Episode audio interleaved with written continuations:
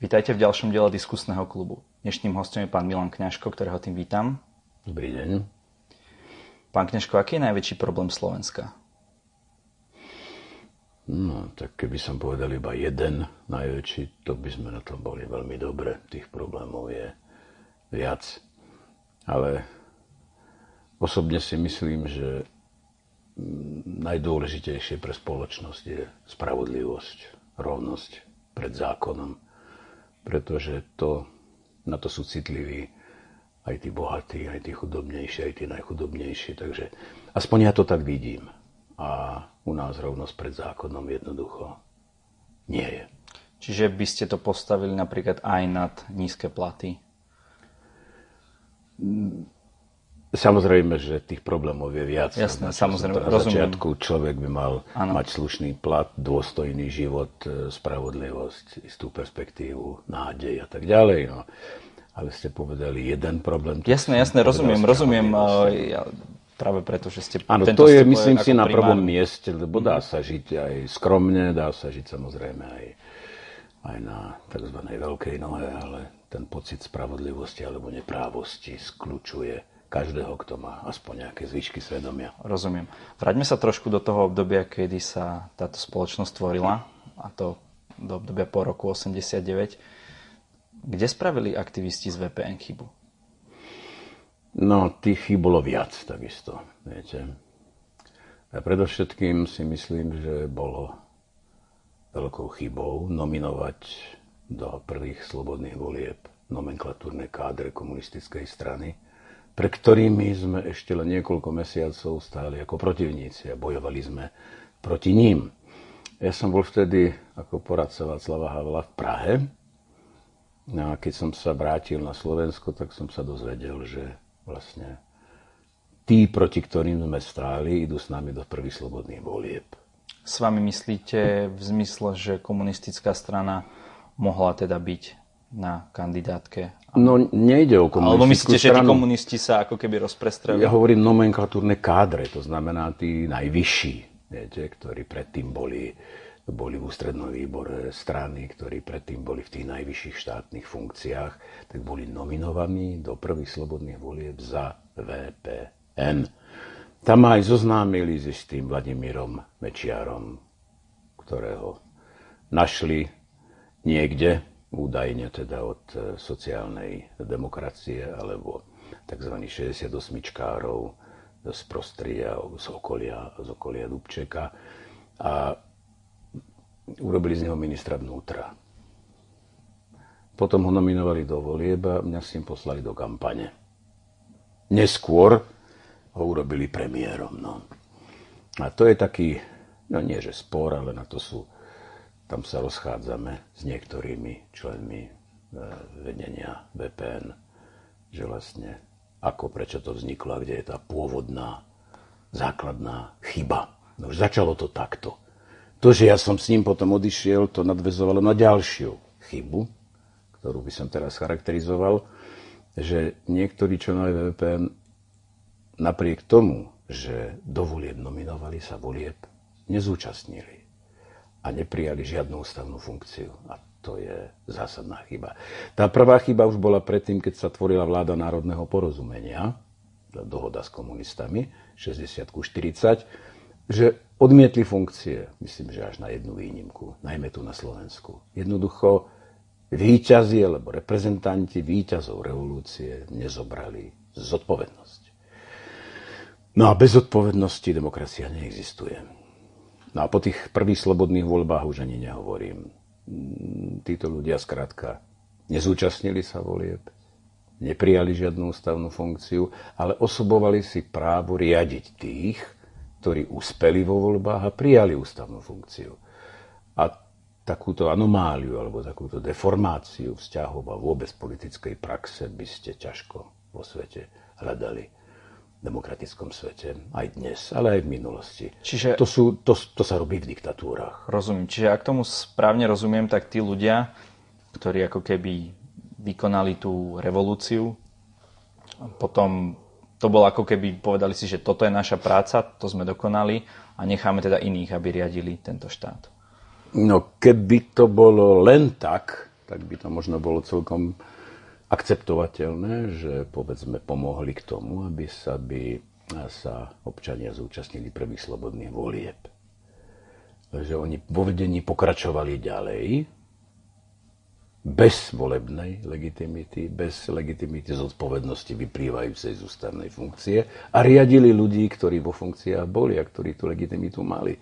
To je najväčšia disproporcia a anomália.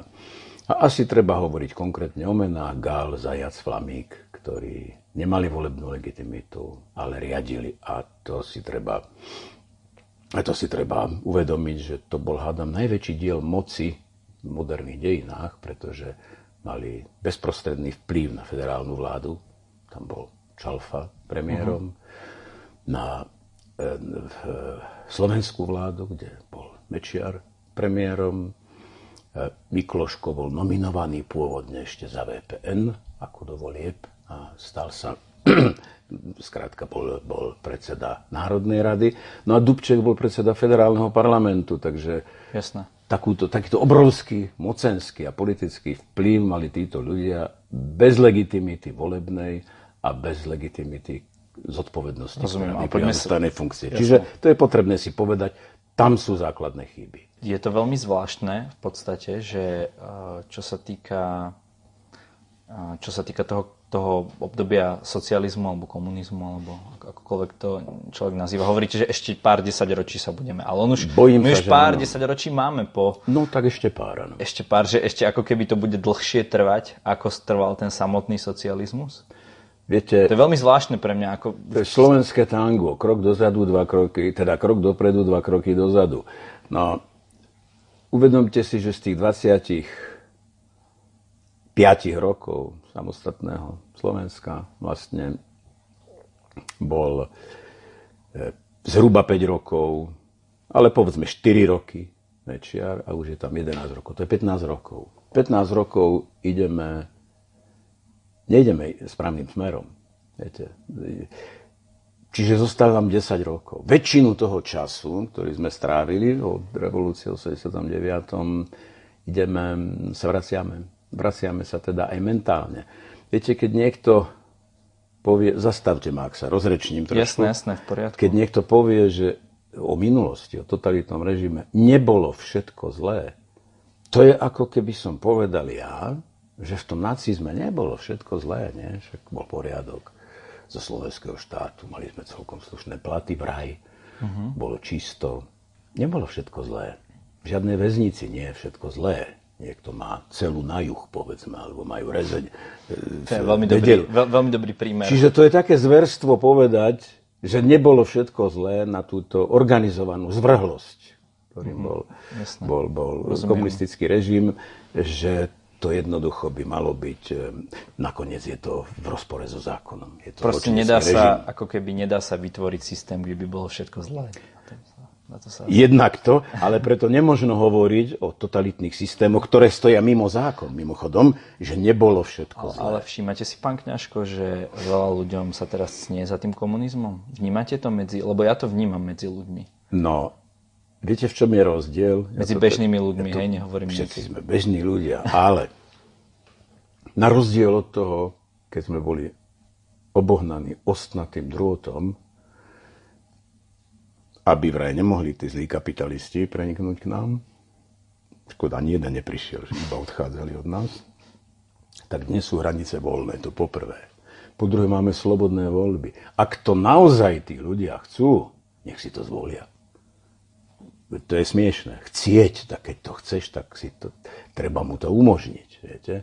treba si dobre rozmyslieť, čo si človek praje, lebo sa môže stať, že sa mu to splní.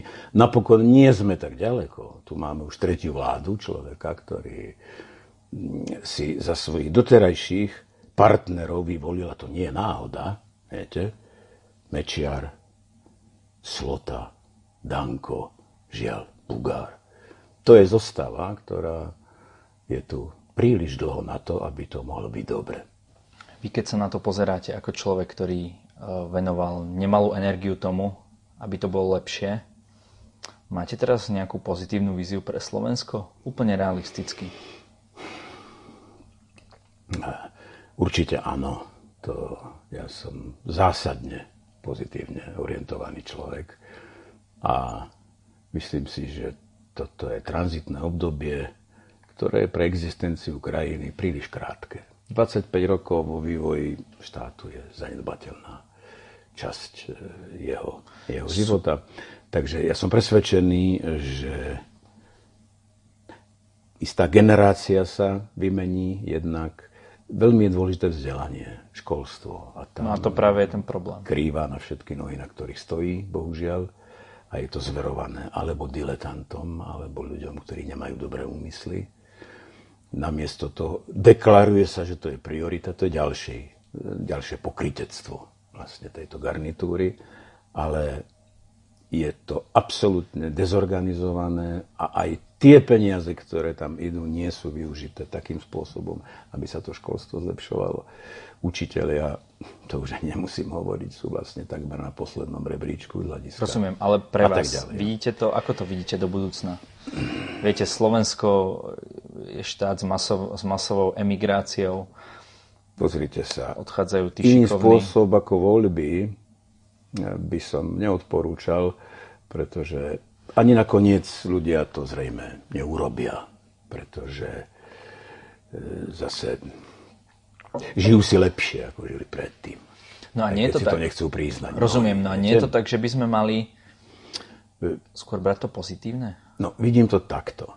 Viete, že demokracia je veľmi krehká. Demokracia je ohrozovaná každý deň aj tými, ktorí ju hlásajú a sú pri moci. Čiže politik pôjde až tam, kam mu to ľudia dovolia, tí, ktorí ho zvolili. Pokým e, táto krajina nebude mať skutočných občanov, my sme vtedy hovorili, že sa zmeníme z tzv. pracujúcich na občanov. Ale kým u nás občan nebude vedieť, aké sú jeho práva, nebude ich ovládať a nebude ich brániť každý deň, tak sa nepohneme ďalej. Len takto môže vzniknúť nejaká verejná mienka, nejaká sila verejnosti, ktorá, kde jednoducho si nedovolia porušovať pravidlá tí, ktorí vyhrali voľby. Ani vlastne nikto. Viete, toto je veľmi dôležité a ja sa obávam, že tu je stále tendencia v veľkej časti obyvateľstva, že my ťa zvolíme, nejakého mesiáša, a ty to pre nás urobíš. A malo by to byť celkom opačne, my ťa zvolíme, ale ty vytvor také pravidla, aby sme si mohli pomôcť my. Viete, že každý, každý občan musí skrátka dennodenne zápasiť o svoju slobodu. Už aj doma, aj v obci, aj v regióne, v zamestnaní.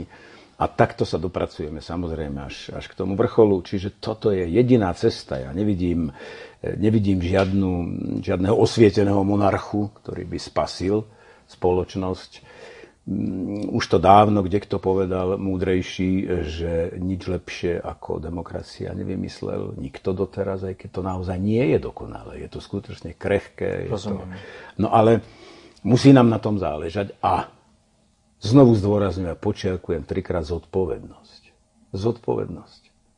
Tá sa ako si vytratila a preto možno to trvá od toho začiatku. Viete, kde od zodpovednosti obyčajne mm všetci radi utekajú a nebe, ne, ne, ne, neriskujú osobne. Rozumiem. Človek musí riskovať osobne, pretože inak... Rozumiem. Čo by ste poradil mladým ľuďom? Aby boli aktívni. Aby si oni pripravovali, čo povedia svojim deťom o 25 rokov. Toto sme pre vás urobili. Dobre. My sme spolu s vašimi rodičmi na námestiach urobili november 89. Áno. Bolo to riziko od každého, kto sa tam zúčastnil na tie prvé dni. Nie len tí, ktorí boli na tribúne, aj tí, ktorí prišli na námestie. Nie je pravdou, že všetko už bolo jasné. No tak treba sa zamyslieť nad tým, aby ste im mohli povedať, že my sme pripravili pre vás, alebo urobili sme toto. Snažte sa aj vy pre vaše deti, inak sa táto krajina nepohne. A je škoda, že práve ľudia, ktorých som stretol, mal som také prednáškové turné na Sorbonne, v St. Andrew, v Oxforde. A stretol som množstvo slovenských a českých študentov. Je veľká škoda, že mnoho z týchto ľudí sa nevráti domov. Bol som takisto v takej nadácii, som spolupracoval ešte s pani Širakovou, volá sa to Le Pont, Most. Takisto tam vystúpilo verejne niekoľko slovenských študentov a bol som na nich veľmi hrdý, len neviem, koľko z nich sa vrátili. A či sa vôbec niekedy vrátia, pretože to je ako keby vám keď takíto ľudia odchádzajú z krajiny, to ako vlastne strácate krvu. No. Súhlasím. Vy by ste sa vrátil na ich mieste? Ja som sa vrátil. Vrátili? Ja som sa vrátil, nie že by som sa vrátil. Na ich mieste to je zase ťažká otázka. Každý je na tom mieste vždy sám. Toto rozhodnutie sa nedá zobrať celkom plošne, každý si musí uvedomiť. Myslím si, že by som sa o to pokúsil aspoň. Áno, pokúsil by som sa. Viete, človek, aj keď odíde, už eh, v takom veku ako 18-20 rokov už sa nestane niekým iným v tej krajine, kde zostane vonku. Koreň je len jeden. Pokiaľ neodídete ako malé dieťa, tak je to márna snaha. Isto, že sa asimilujete, že sa prispôsobíte a tak ďalej. Ale ja som žil takto dva roky vo Francúzsku, vrátil som sa, mal som ďalšie dôbratov emigrácie, stretol som stovky, možno tisíce emigrantov rôznych vln od slovenského štátu až po 68. roky a, a nakoniec aj teraz, už po 89. Myslím si, že tí ľudia často nie sú šťastní, že im niečo chýba v živote. No, takže dnes je síce taká situácia, že z vás nikto neurobi zločinca. Že môžete žiť v krajine, ako hovoril Voskovec, kde si zavesíte klobúk, tam je môj domov. Ale vždy sa treba niekam vrátiť. Ja by som bol veľmi rád, keby sa takíto ľudia vracali domov na Slovensko, bez ohľadu na to, koľko rokov, či desiatok rokov prežili, prežili v cudzine. Takže keby ste to len tak zosumarizoval, tak máte teda nejakú pozitívnu víziu pre Slovensko, alebo to, ako tí ľudia odchádzajú húfne, už je, je to už za nejakým bodom, kedy sa to... Viete, ako keď vždy, každý rok tá inteligencia odíde z nášho štátu, môže sa stať, že už bude neskoro? Teoreticky sa to môže stať, ale ja si myslím, že pre žiadny národ, pre žiadnu krajinu, pre žiadny štát emigrácia nie je riešením. To je vždy riešenie individuálne pre tých ľudí, ktorí odídu. To, že to poškodzuje, samozrejme vývoj v tej krajine, o tom nie je najmenších pochýb, ale nezlikviduje to krajinu. To nezlikviduje? Ja si hovorím tak, že viete, keď by sme mali tie najlepšie mozgy dávať do školstva a tie budú stále, stále odchádzať, tak to školstvo teoreticky aj vlastne prakticky sa teraz stále zhoršuje. Kedy nastane ten trend, kedy sa to konečne zmení? Ja myslím, že by sme našli také nejaké pozitívne. Určite. Ja ne, nehovorím, ale, ale... Už to, že sa o tom vôbec rozprávame napríklad s vami, svedčí o tom, že, že to nie je márne. A treba, treba zotrvať a treba byť aktívny, ale to už som hovoril. No. Vy sa ešte budete uchádzať o nejakú funkciu, alebo akým spôsobom sa budete v najbližších rokoch zapájať do verejného života? E, do verejného života sa zapájam tým, že o tom diskutujem, sem tam niečo napíšem, chodím na rôzne, rôzne druhy besied, robím veľa rozhovorov v Čechách aj na Slovensku. Do žiadnej aktívnej funkcie ja už nepôjdem. Aj keď niekto povedal, že nikdy nehovor, nikdy, ja to už hovorím, stačilo. Prečo? No pretože si myslím, že ten priestor treba, treba uvoľniť. Okrem toho ja som urobil to, čo si myslím, že bolo treba urobiť. Bol som 13 rokov v aktívnej politike. Založil som, alebo spolu založil som tri politické strany, z ktorých vznikali rôzne fúzie, potom a koalície. Jednou bolo VPN, ktorá nakoniec pripravila slobodné voľby a levým spôsobom prispela k zrušeniu totality. A druhou bolo HZDS, kde si myslím, že vysporiadanie vzťahov s Českou republikou bol skutok v pravý čas a skutok dobrý. No a treťou bolo SDKU, predtým DU, ale to sa pretvorilo potom a to je dobehnutie handicapu, smečiarizmu a zakotvenie do medzinárodných štruktúr. No, plus na tie nátlaky, viete, z rôznych strán môjho okolia, najmä z prostredia zahraničných vecí, ktoré som kedysi zakladal, to ministerstvo, viete, tak som kandidoval. Najmä pri predstave, že by sa Fico mohol stať prezidentom, tak sa nedalo, nedalo sa odolať skrátka tomu. Hoci som všetky tie roky predtým jednoducho neakceptoval takúto predstavu. No ale to je už tiež za mnou tá povinná jazda, keďže som vyhral Bratislavu v týchto prezidentských voľbách e, na primátora, to je tiež za mnou. A mm, poviem vám teraz aj ľudský otvorene, že ja mám lepší život takto, ako bojovať s mafiami. To už mám za sebou. Rozumiem. A, a venovať sa 13 hodín niečomu, kde možno tá satisfakcia je minimálna, pretože keď urobíte niečo dobré, ľudia to považujú za prirodzené. Keď urobíte malú chybu, to je veľký problém. Rozumiem. Teraz by som vám dal rád priestor, aby ste našim divákom na túto kameru odkázali čokoľvek, čo uznáte za vhodné. No, prvými príznakmi, keď sa demokracia mení na niečo iné, je lož, pokrytectvo a strach. Takže ja si myslím, že keď ktokoľvek z nás je svetkom prvej lži, alebo aké, akéhokoľvek známku strachu, mal by spozornieť, mal by sa o to podeliť so svojimi najbližšími a mal by to prekonať. Lebo ak sa to nezačne hneď, potom možno bude neskoro. A ja si myslím, že jedna novembrová revolúcia na niekoľko generácií by nám mohla stačiť. Ďakujem veľmi pekne za rozhovor. Ďakujem aj.